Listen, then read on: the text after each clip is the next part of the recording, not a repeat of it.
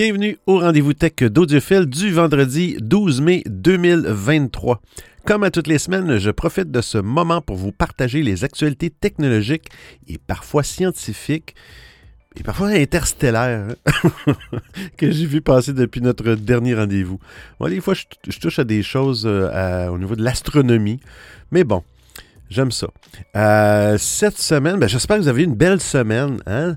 Euh, qu'est-ce qu'il y a eu cette semaine? Mercredi, oui, il y a eu, euh, mercredi le 10, il y a eu la fameuse présentation de Google I.O. Hein? Et euh, malheureusement, pour cause de, choses personnelles, je n'ai pas pu assister à la, conférence euh, en direct, mais sûrement dans les prochaines semaines, euh, je vais vous revenir avec les produits qui ont été, qui ont été annoncés. Souvent les nouveaux, surtout les nouveaux pixels. Et je pense qu'il y a un pixel pliable. Je me souviens plus du nom du pixel pliable. Je pense que je le couvre dans l'émission. Mais euh, ça va être intéressant. C'est le fun de voir. Moi, je suis un petit peu Apple euh, pour fin de, confort et d'habitude. mais euh, je me suis toujours fait un, devoir de, de garder l'esprit ouvert avec les technologies. Et on ne sait jamais. Hein, on sait jamais. Peut-être que je, vais me laisser tenter. L'idéal serait que j'ai un. Pour faire des tests, un, appareil Android quand même assez récent, genre un Pixel ben, usagé, là, bien sûr. Euh, ça, serait, bien, ça, j'aimerais ça. Mais bon, hein, le Père Noël n'est pas encore, euh, pas encore. On n'est pas encore rendu là. Et on commence tout de suite avec la première actualité. Bon épisode!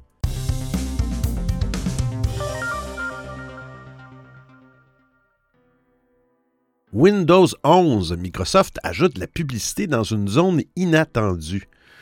Oh là là, Microsoft, déterminé à faire la promotion de ses produits forts, Microsoft tente d'exploiter le moindre recoin de Windows 11. L'entreprise profite des versions expérimentales de son système d'exploitation pour tester, des nouveautés, sauf que certaines passent mal auprès des utilisateurs. Il y a quelques semaines, le géant de Redmond euh, avait encore injecté de la publicité dans le menu démarrer de Windows 11. Et les insiders ne sont pas au bout de leur peine, comme nous le signale Albacar, un utilisateur toujours bien au fait des dernières nouveautés de Windows 11. Eh bien, dans la build 23451, Albacar a repéré récemment la présence de publicité dans le menu des paramètres. Concrètement, il s'agit d'annonces encourageant les utilisateurs à tester Microsoft 365, l'ancien pack d'Office qui réunit euh, Microsoft Teams, Word, Excel, PowerPoint et, et tout le tralala. Euh, les publicités apparaissent à différents endroits de l'écran euh, d'accueil des paramètres, mais aussi dans la rubrique Compte. Ici, le bandeau incite l'utilisateur à basculer vers une mouture plus récente. Outre la fin du support d'Office 2013, Microsoft martèle qu'une mise à niveau vous permettra de tirer le meilleur parti de Windows 11. Cette pratique est nommée badging par l'entreprise de Redmond. Ce nom désigne les publicités qui apparaissent dans différentes sections de Windows 11 à l'instar du menu Démarrer. Nous ignorons si les annonces seront intégrées à terme dans les versions stables de l'OS. Le cas échéant, on ose espérer qu'il sera possible de désactiver ces publicités considérées à raison comme invasives par bon nombre d'utilisateurs. Microsoft ne recule devant rien pour faire la promotion de ses produits. Pour mémoire, une bannière publicitaire expérimentale avait aussi été repérée dans l'explorateur de fichiers de Windows 11. Toujours dans le build 23451, une fonction détestée du menu démarrer a fait son retour dernièrement.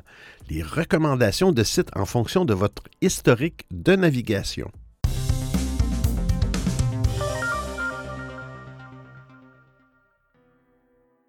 Tim Cook parle d'intelligence artificielle. Le groupe californien se montre également très discret au sujet de l'intelligence artificielle. Loin de la folie autour de ChatGPT et des outils d'intelligence artificielle générative, Apple évite soigneusement le sujet. Jusqu'à aujourd'hui, la publication des derniers résultats financiers trimestriels, Tim Cook n'a pas pu éviter le thème du moment et confirme sa société, que sa société suit de près les avancées. Sans surprise, le patron d'Apple n'évoque pas les projets et les futurs produits de la marque. Il confirme cependant que l'IA générative a un potentiel très intéressant et de rappeler que l'IA s'invite déjà dans certains de ses produits et services. Il évoque notamment le cas de l'Apple Watch qui dispose de fonctions comme la détection de chutes ou des accidents. Le dirigeant insiste surtout sur l'importance une approche délibérée et réfléchie dans le domaine de l'IA. Une position finalement peu surprenante de la part d'une firme qui n'a pas l'habitude d'intégrer les dernières technologies à leur sortie. Le fabricant de l'iPhone reste loin de Microsoft ou Google qui se sont lancés dans une véritable course à l'IA pour améliorer leurs services. La priorité d'Apple semble plutôt être la réalité augmentée ou virtuelle, avec la probable arrivée d'un premier casque. Nul doute que l'entreprise américaine devra quand même se positionner afin de ne pas se laisser distancer. Son assistant Siri est actuellement loin d'être aussi efficace que l'assistant de Google ou Alexa d'Amazon. Des rumeurs affirment qu'Apple travaille sur un chatbot capable de rivaliser avec ChatGPT. Depuis plusieurs mois, l'actualité des géants de la tech tourne surtout autour des licenciements massifs. La pratique n'est pas euh, habituelle et elle touche pourtant des firmes comme Google, Microsoft, Amazon ou Meta. Apple brille par son absence dans la liste et demeure le seul géant à ne pas avoir annoncé de licenciement majeur. Interrogé à ce sujet par CNBC, euh, Tim Cook assure qu'il considérerait toujours les licenciements massifs comme le dernier euh, recours. Le patron d'Apple reste prudent. Il y a eu quelques départs récemment ainsi qu'un ralentissement des embauches. Néanmoins, il explique, et je le cite, Je considère euh, cela comme un dernier recours et par conséquent, les licenciements massifs euh, ne sont pas quelque chose dont nous parlons en ce moment.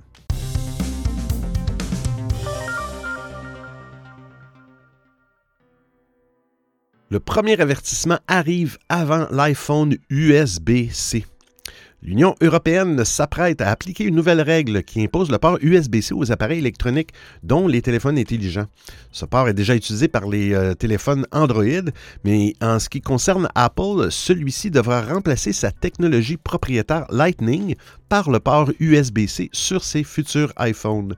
Mais alors que le premier iPhone avec port USB-C n'est pas encore sur le marché, Apple est, euh, est déjà prévenu. Euh, il ne pourra pas utiliser un port USB-C propriétaire sur ses iPhones. Cette semaine, le journal allemand Spiegel euh, indique que dans une lettre à laquelle l'agence de presse Deutsche Presse Agentur a eu accès, le commissaire européen Thierry Breton indiquerait euh, qu'Apple ne pourra pas réserver certaines fonctionnalités de l'USB-C au câble qu'il a certifié. Les appareils qui ne répondent pas aux exigences uniformes du chargeur ne seront pas approuvés par le marché de l'Union européenne, lirait-on dans cette lettre. Apple a déjà confirmé qu'il se conformera aux règles européennes concernant la recharge d'appareils électroniques. On ne sait pas quel sera le premier modèle d'iPhone équipé de ce port USB-C, mais des sources indiquent que la firme produit déjà en masse des écouteurs filaires avec une fiche USB-C pour les futurs iPhone 15. Les rumeurs suggèrent qu'Apple pourrait réserver la fonctionnalité de recharge rapide de ses iPhones USB-C au câble qu'il a certifié. Je les cite, je pense qu'Apple optimisera les performances de charge rapide des chargeurs certifiés MFI pour l'iPhone 15, a par exemple indiqué l'analyste Ming Cheng Kuo dans un article publié en mars sur Medium. Et si cela était permis par l'Union européenne, ça aurait été logique. L'utilisation de la technologie propriétaire Lightning ne permet pas seulement à Apple de se démarquer de ses concurrents, c'est aussi une source de revenus pour la firme. En effet, les fabricants d'accessoires certifiés, fameux MFI, Made for iPhone, euh, pour les produits Apple doit verser des royalties à la firme de Cupertino. Un port USB-C réservant les fonctionnalités au câble certifié permettrait donc à Apple d'adopter ce port standard tout en conservant ses avantages financiers. Cependant, avant la publication de l'article de Spiegel, des, euh, médias avaient déjà balayé les rumeurs. Alors, des personnes de, Cult of Mac citaient par exemple un extrait du texte qui indique que l'objectif de celui-ci est d'avoir, euh, je cite, assuré le bon fonctionnement du marché intérieur en garantissant le confort des consommateurs et en réduisant les déchets environnementaux. Un objectif qui ne serait pas atteint si Apple obligeait les propriétaires d'iPhone à acheter un nouveau câble certifié au lieu d'utiliser un câble USB-C qu'ils possèdent déjà. En tout cas, on devrait en savoir plus sur les exigences de l'Union européenne d'ici la fin de l'année. En effet, au troisième trimestre, la Commission européenne publiera un guide qui permettra d'avoir une interprétation uniforme du texte.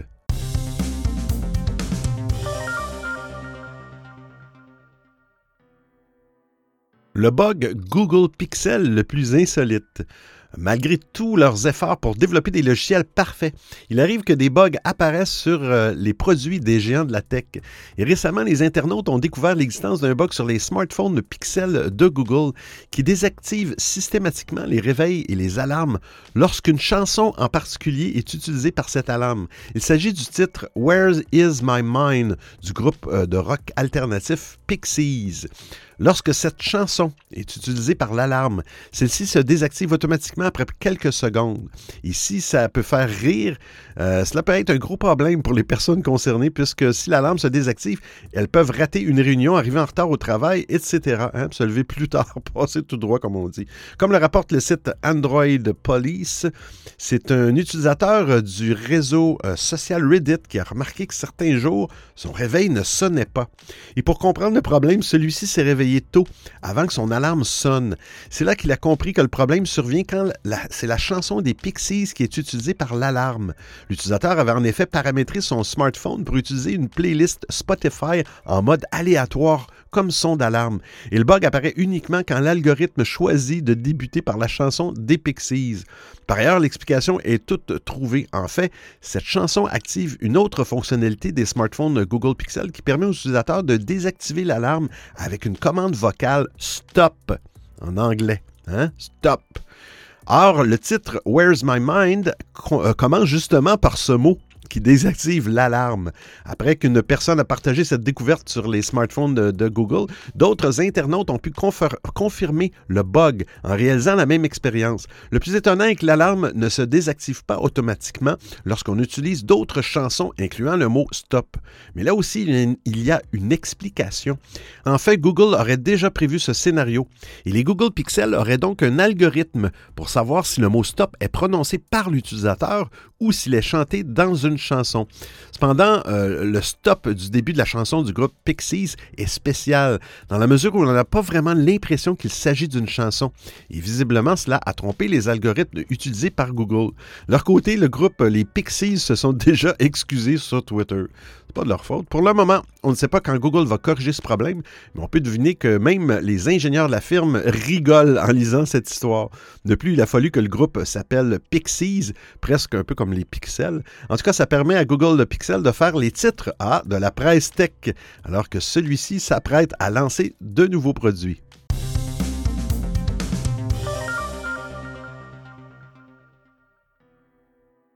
Google dévoile le Pixel Fold.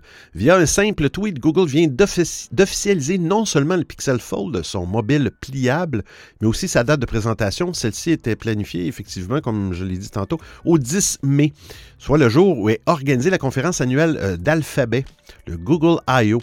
Pour le moment, la fiche technique de l'appareil reste cependant encore secrète, mais nombreuses rumeurs publiées jusqu'ici nous permettent d'en savoir un peu plus à ce sujet. On suppose notamment que la dalle mesurera 5 8 pouces de diagonale contre 7,6 en mode tablette. À titre de comparaison, le Galaxy Z Fold 4 de chez Samsung atteint les 6,2 pouces pliés, mais n'offre pas le même gabarit si l'on l'ouvre. Euh, ce mobile ne sera toutefois pas doté de la puce Tensor, euh, Tensor propriétaire que semble préparer Google pour son Pixel Fold. Un atout considérable étant donné que le fabricant conçoit aussi le système d'exploitation. Comme Apple le fait avec ses processeurs et avec iOS, euh, ceci permet en effet de mettre en place des optimisations conjointes matériel et logiciel à l'avantage de l'utilisateur en termes de performance. Seul le bémol et pas des moindres, le Pixel Fold de Google risque de coûter cher, très cher même. Son prix pourrait ainsi facilement dépasser les 1500 euros. Mais cette somme reste tout de même dans la moyenne du secteur euh, qui se cantonne encore surtout aux caractéristiques techniques haut de gamme pour l'instant.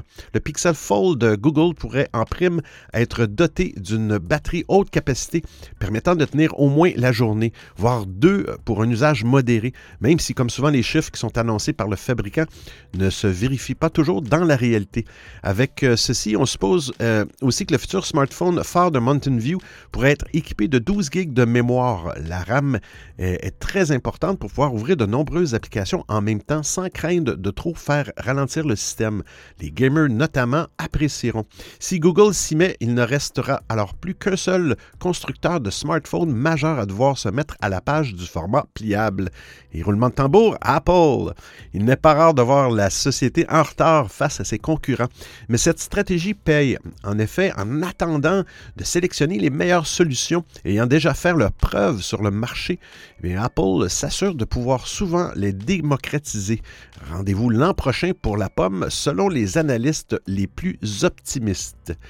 Et euh, on va en parler. C'est un article que, j'ai tiré avant hein, euh, la présentation de ce mercredi. Ça reste à confirmer.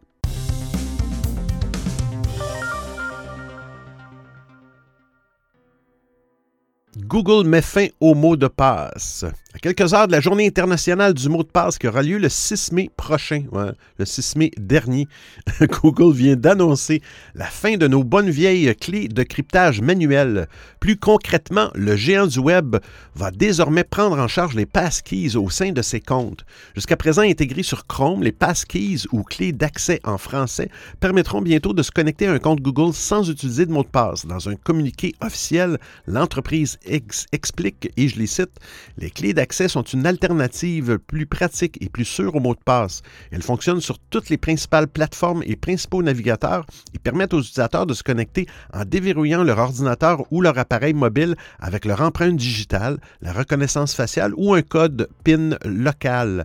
Concrètement, l'idée derrière les passkeys est de pouvoir s'identifier en local depuis un appareil smartphone, tablette ou PC. Plus besoin de retenir de longs mots de passe. Il sera possible de tout centraliser sur l'ensemble de vos terminaux.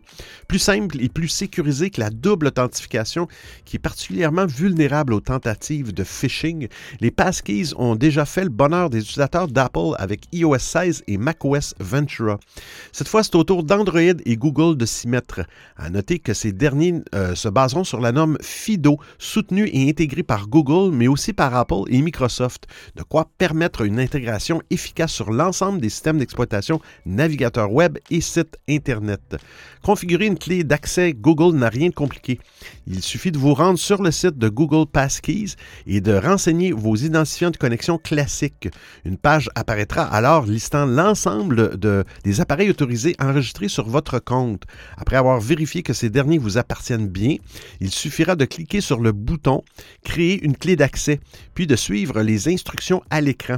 Depuis votre téléphone ou votre tablette, un message s'affichera pour confirmer que vous êtes bien à l'origine de cette action. Il suffira ensuite d'utiliser votre appareil à chaque fois que vous voudrez vous connecter à votre compte Google en approuvant votre identité via empreinte digitale, reconnaissance faciale ou code PIN.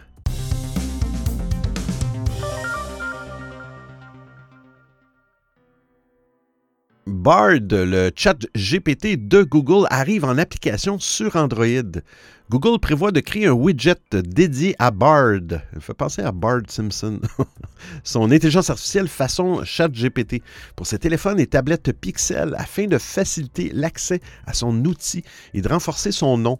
Contrairement à Microsoft qui a déjà intégré ChatGPT dans Bing et dans Edge avant de l'étendre à d'autres applications, Google n'a proposé Bard que via son site web.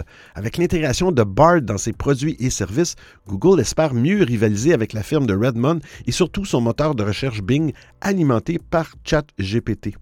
Cette fonctionnalité devrait être une bonne nouvelle pour les propriétaires de téléphones intelligents Pixel, qui n'auront plus besoin d'aller visiter un site web spécifique pour poser des questions à Bard. Cette nouvelle est d'autant plus excitante que Google devrait bientôt lancer de nouveaux appareils, on a parlé, tels que le Pixel Fold dévoilé euh, cette semaine ou encore le Pixel 7A le Pixel, 7A devrait être présent lors de la prochaine conférence hein, de la société hein, qui a eu lieu le 10 mai, ce qui laisse espérer que Google annoncera d'autres choses relatives à Bard pour ses pixels. À suivre, cette annonce intervient après que Google ait étendu ses efforts liés à l'IA à davantage de produits et services, notamment en testant l'IA dans Gmail et Google Docs et en leur donnant des capacités génératives. Initialement limité à quelques testeurs de confiance, Google a déclaré qu'il multiplierait le nombre de testeurs par 10.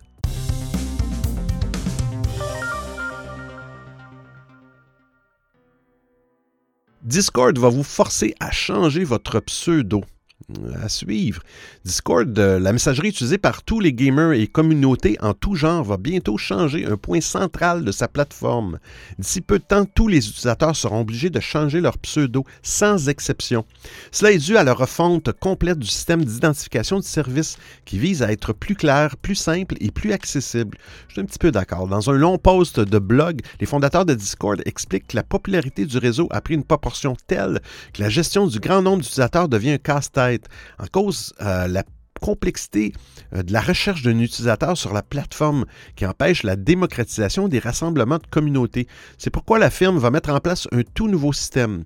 Discord reproche à son identification actuelle le fait d'avoir des noms d'utilisateurs trop compliqués à retenir en raison de la case, hein, majuscule, minuscule, mais aussi des chiffres qui suivent votre pseudo.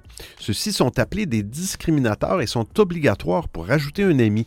Le problème est que la plupart des membres ne retiennent pas ce nombre et qu'une mauvaise saisie peut vous faire ajouter un mauvais profil.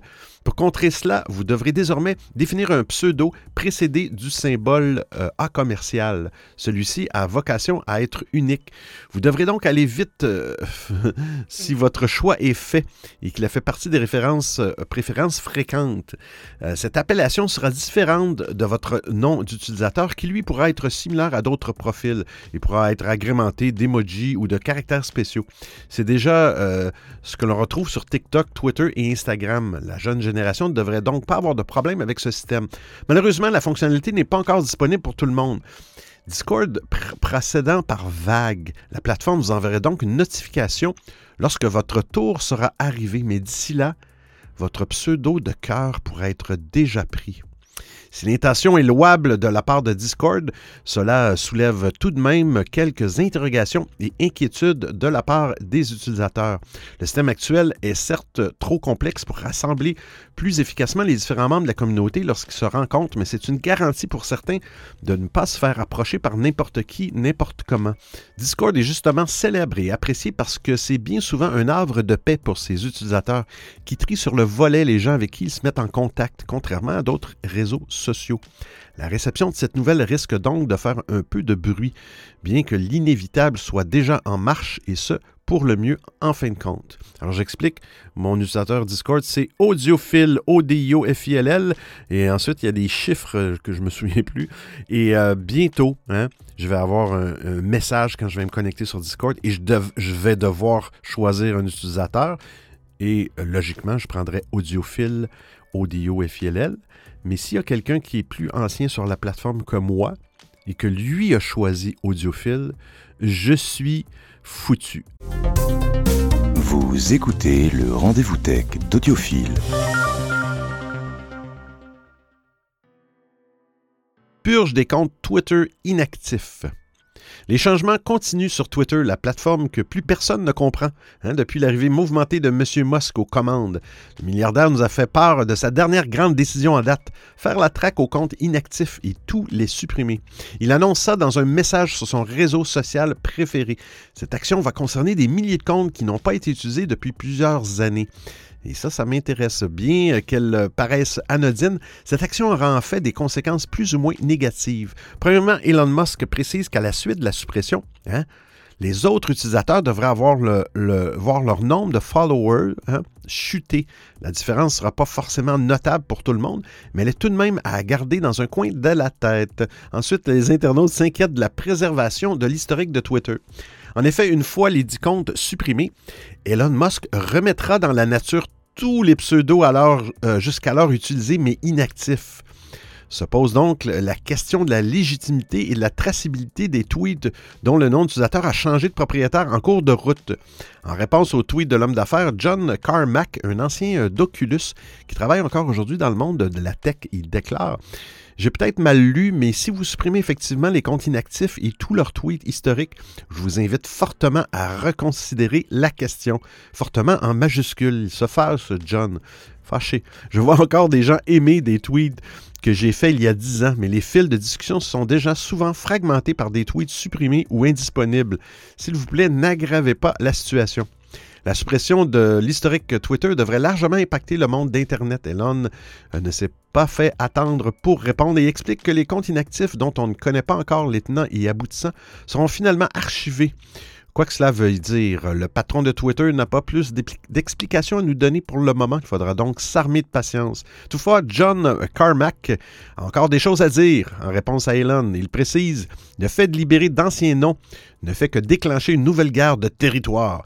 Les gens qui campent sur des centaines, euh, sur des centaines de noms d'utilisateurs librement revendiqués ont toujours été l'un des aspects les plus dégoûtants de l'Internet. Peut-être faudrait-il exiger l'achat d'au moins un mois de Twitter Blue pour pouvoir revendiquer un nom d'utilisateur inactif. Je suis contre. Mais bon. Euh, d'autres internautes proposent de renommer des anciens comptes en y ajoutant l'année de création du compte ou encore le préfixe old pour les différencier des nouveaux propriétaires. Nul ne sait si ces propositions seront retenues ni quand la sentence va tomber pour tous les comptes inactifs.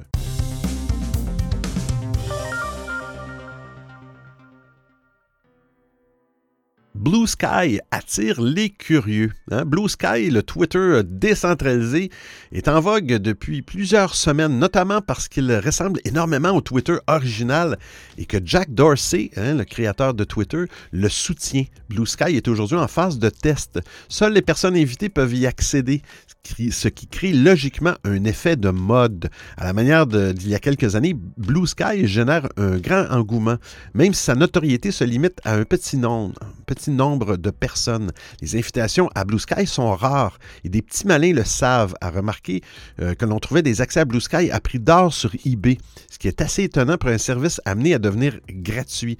Dans son article, TechCrunch communique quelques chiffres intéressants. Il est par exemple indiqué que Blue Sky revendique 50 000 utilisateurs alors que 375 000 personnes l'avaient installé sur iOS le 26 avril dernier. Les gens téléchargent donc Blue Sky par curiosité sans pouvoir y accéder. Euh, c'est comme, ça que des invitations pour Blue Sky se sont retrouvées sur eBay. Hein, on parle de 100 200 300 euh, certaines annonces dépassent même le millier de dollars. Il ne s'agit pas que de ventes désespérées puisque certains ont déjà trouvé preneur. Euh, bien entendu, il est vraiment recommandé de ne pas tomber dans le piège. Même si le vendeur peut vraiment avoir des invitations Blue Sky en stock, il est possible de tomber sur un arnaqueur. Hein? Ça existe, ça, aujourd'hui. Eh oui. Ajoutons aussi que, comme Clubhouse en son temps, Ouais, qui est aujourd'hui plus ou moins dans une bonne passe, Blue Sky est amené à s'ouvrir au public un jour, sans invitation. Enfin, Blue Sky n'est qu'une tendance à ce jour. Comme Mastodon, l'effervescence pourrait tomber dans quelques semaines, même si Elon Musk agace tout le monde chez Twitter.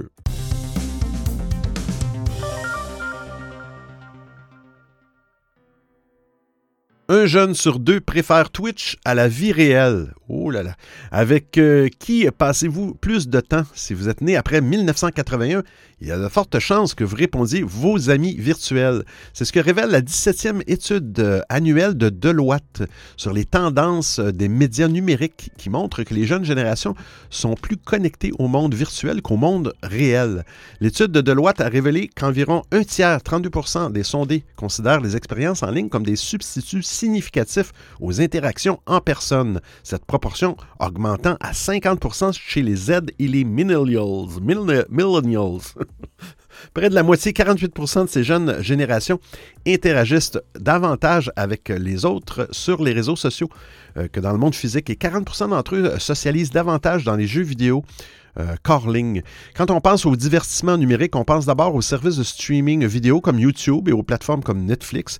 Mais selon l'étude de Deloitte, les émissions de télévision et les films traditionnels ne sont plus les seules formes de divertissement. Jana Arbanas, euh, qui est vice-présidente de Deloitte et responsable du secteur des télécommunications, des médias et du divertissement aux États-Unis, déclare dans le rapport que de plus en plus de personnes ont désormais l'attente que leurs médias numériques leur offrent plus que du divertissement. Et elle a ajouté, je la cite, ils attendent également de trouver un sens et un épanouissement réel. Les jeux vidéo et le contenu généré par les utilisateurs peuvent offrir plus d'interactions, de socialisation et d'utilité, et leur popularité auprès des jeunes générations pourrait potentiellement transformer l'industrie des médias et du divertissement. Les jeunes générations se tournent donc de plus en plus vers le contenu généré par les utilisateurs, qui repose sur des contributeurs non rémunérés plutôt que sur des professionnels des médias traditionnels. Et les jeux vidéo, pour trouver un épanouissement personnel une valeur et un sens. Symbole de cette tendance, le succès de Twitch, plateforme de diffusion de contenu en direct d'Amazon. L'originalité de la plateforme réside principalement dans les interactions entre les créateurs de contenu, pas toujours professionnels, et leur communauté grâce au chat. Les abonnés peuvent communiquer en direct avec les créateurs et les autres membres de la communauté et réagir à ce qui se passe à l'écran.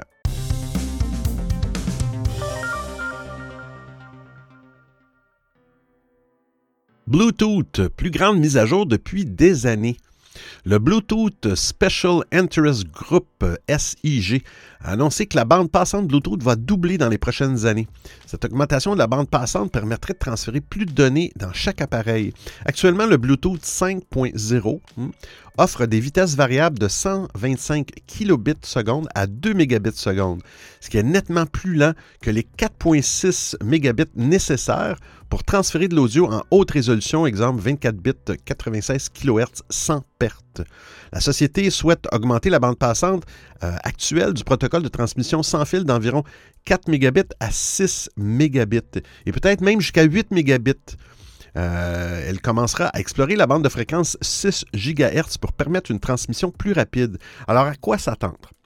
Concrètement, l'annonce du SCG ouvre la voie à un avenir où tous les écouteurs et haut-parleurs seront capables de lire de l'audio haute résolution, euh, pas seulement ceux avec un chipset spécial et la prise en charge des codecs avancés comme le aptX Lossless ou le LDAC.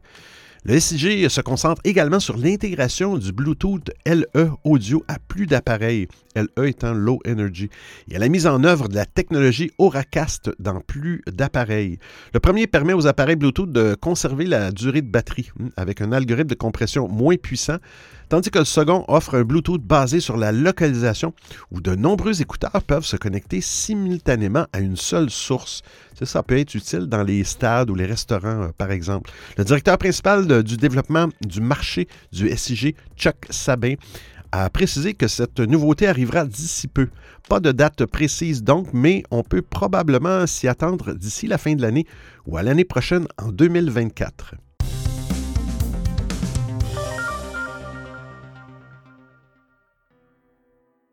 La sécurité des entrepôts Amazon remise en question.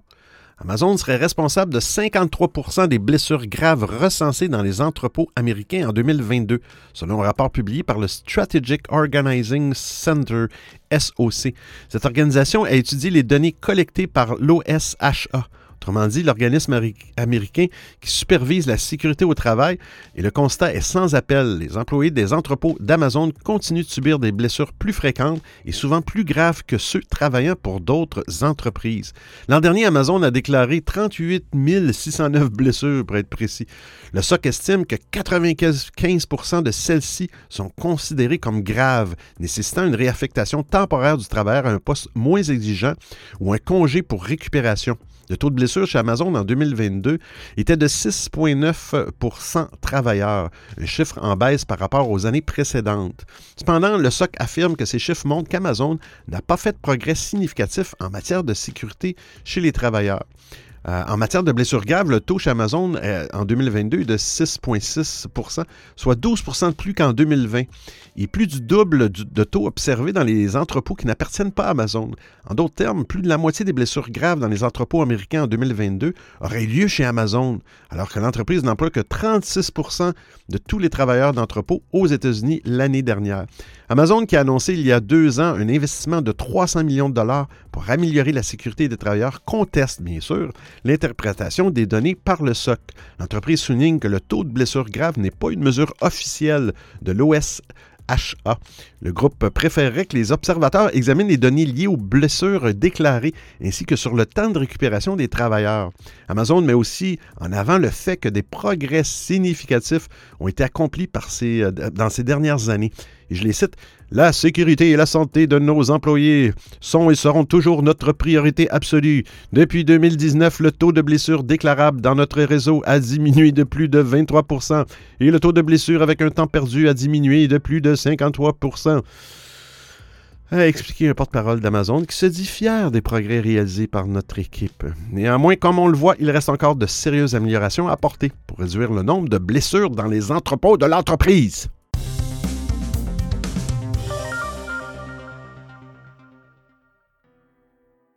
Mauvais Wi-Fi Wi-Fi à la maison. Hein. Nous, on dit ici Wi-Fi. En Europe, c'est Wi-Fi. Mais bon, Wi-Fi, Wi-Fi. Aujourd'hui, que ce soit pour travailler, se divertir ou communiquer, avoir un bon Wi-Fi ou Wi-Fi à la maison est d'une importance capitale. Et si vous avez des problèmes, voici le premier point que vous devriez vérifier. Votre routeur est-il à côté d'un miroir? Hein?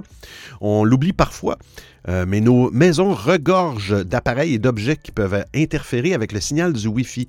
Et les miroirs en font partie. L'info n'est pas récente, mais elle est revenue sur l'actualité à la suite de la publication d'un billet de l'opérateur britannique Virgin Media O2 que de nombreux sites ont par la suite relayé.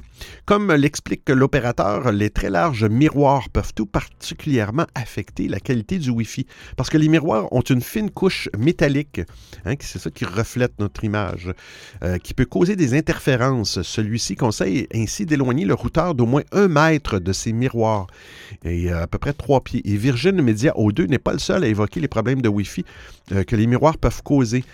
Celui-ci a aussi évoqué dans une page euh, aussi évoqué dans une page d'aide de l'opérateur américain AT&T. Euh, évidemment, en outre euh, le fait que vous devez éloigner votre routeur des miroirs, d'autres astuces peuvent vous aider à avoir un meilleur Wi-Fi chez vous. Par exemple, il est préférable de placer celui-ci à un endroit central de la maison, tout en tenant compte de l'emplacement où vous en avez le plus besoin. Il est préférable que sur cet emplacement, vous ayez un contact visuel avec le routeur pour être sûr qu'il n'y a pas d'obstacle au signal. Pas évident. Dans sa publication, Virgin Media O2 évoque d'autres objets qui peuvent interférer, tels que les moniteurs pour bébés, ah, des haut-parleurs, des téléviseurs directement ou devant votre routeur.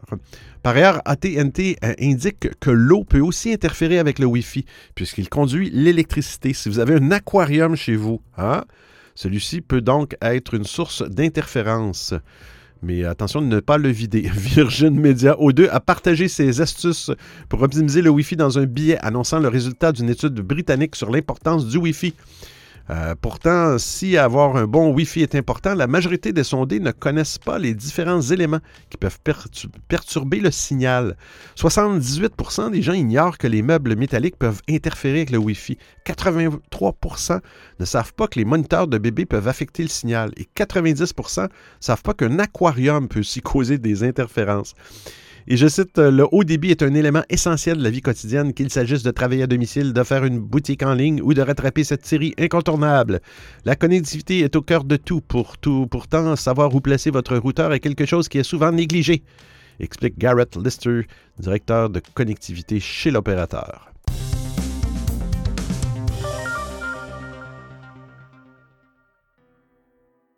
Les anneaux de Saturne fondent. Oh là là, Saturne va changer de visage. Depuis quelques années, les scientifiques observent une fonte des anneaux de la géante gazeuse. Cette planète singulière, véritable coqueluche des astronomes amateurs, pourrait perdre son élément le plus caractéristique. Présents sur plus de 360 000 km autour de Saturne, les anneaux de la planète sont à 97% composés de glace d'eau. Elles fond quand elle est trop exposée aux rayons du Soleil. Ce phénomène, connu depuis plusieurs années, est aujourd'hui étudié par la JAXA, qui est l'agence spatiale japonaise, grâce aux données récoltées par le télescope spatial James Webb. C'est l'astrophysicien James O'Donoghue qui est en charge de l'avancée des recherches. Au fil des années, il a vu les anneaux fondre sous ses yeux. Les couches les plus proches de la planète sont les premières à fondre et à tomber sous forme de pluie fine dans l'épaisse atmosphère de Saturne. Dans une récente étude, euh, le scientifique Lofty, Ben Jaffel a d'ailleurs démontré que ces pluies permettent de réchauffer l'atmosphère glaciale de Saturne. Alors que les anneaux fondent de plus en plus vite, les scientifiques s'inquiètent des conséquences de cette dernière sur la géante gazeuse. La planète pourrait voir son atmosphère surchauffer en cas de pluie trop abondante. La NASA se demande également comment l'eau poursuit sa vie dans l'atmosphère. Si forme des nuages assez denses, il pourrait devenir un terrain fertile pour l'émergence de vie à l'échelle organique. Les anneaux de Saturne ne fondent pas tout seuls. Comme sur Terre, c'est la chaleur du Soleil qui semble responsable de cette fonte. Lorsque ces derniers sont face au Soleil, ils chauffent plus et se mettent à fondre. Ensuite, euh, en suivant cette théorie, O'Donoghue pense que les pluies glaciales qui tombent dans l'atmosphère de Saturne devraient s'estomper une fois le Soleil dans une autre position. Les anneaux reprendraient alors un peu de poids avant de débuter un nouveau cycle de fonte. Malgré le fonctionnement en apparence en cercle, en cercle fermé, un léger déséquilibre pourrait condamner les anneaux de Saturne. En effet, la fonte est plus importante que la glacification. Sur le long terme, les anneaux devraient donc disparaître. Un processus qui prendrait près de 100 millions d'années. Ah, on va manquer ça. À l'échelle de l'univers, cela surviendra donc très bientôt. Les anneaux ne sont d'ailleurs pas très anciens. Les scientifiques expliquent qu'ils ont dû faire leur apparition il y a 100 millions d'années. C'est quand même assez ancien. À cette époque, les dinosaures étaient déjà présents sur Terre. En levant la tête vers le ciel, ils auraient alors pu voir Saturne sans ses anneaux. Alors j'espère que vous appréciez le format et le contenu de l'émission. Si vous avez des suggestions d'actualité, des commentaires, vous voulez m'envoyer un message audio ou simplement me payer un café, eh bien c'est très simple. Vous trouverez tous les liens sur www.audiophile.com. Il y a même une section nommée Docu, le rendez-vous tech d'audiophile intégral avec l'ensemble des références web ou liens URL. Et je vous remercie de m'avoir prêté vos oreilles pendant l'écoute de cet épisode. C'est terminé pour aujourd'hui. Hein? Ah là là. Je suis désolé, hein, il, y a des, articles au niveau de Google, j'aurais dû planifier ça différemment, mais bon, hein, la, conférence a eu lieu mercredi, puis il y avait des articles là-dedans, euh, mais bon. Euh, C'était une semaine assez euh, mouvementée, disons, mais, euh, mais, il y a des choses plus graves que ça, hein, vous, allez l'avouer, il y a des choses plus graves que ça dans la vie. Mais la prochaine fois, je vais faire attention à ça, de la date de sortie. Des articles, il ne faut pas être triste pour ça, il y a des choses, comme je dis, beaucoup plus triste que ça. Puis il faut rester heureux, garder le cœur heureux, car on se retrouve la semaine prochaine. Tanné. Pour un autre euh, épisode du rendez-vous tech d'audiophile. D'ici là, portez-vous bien. Ciao, ciao tout le monde.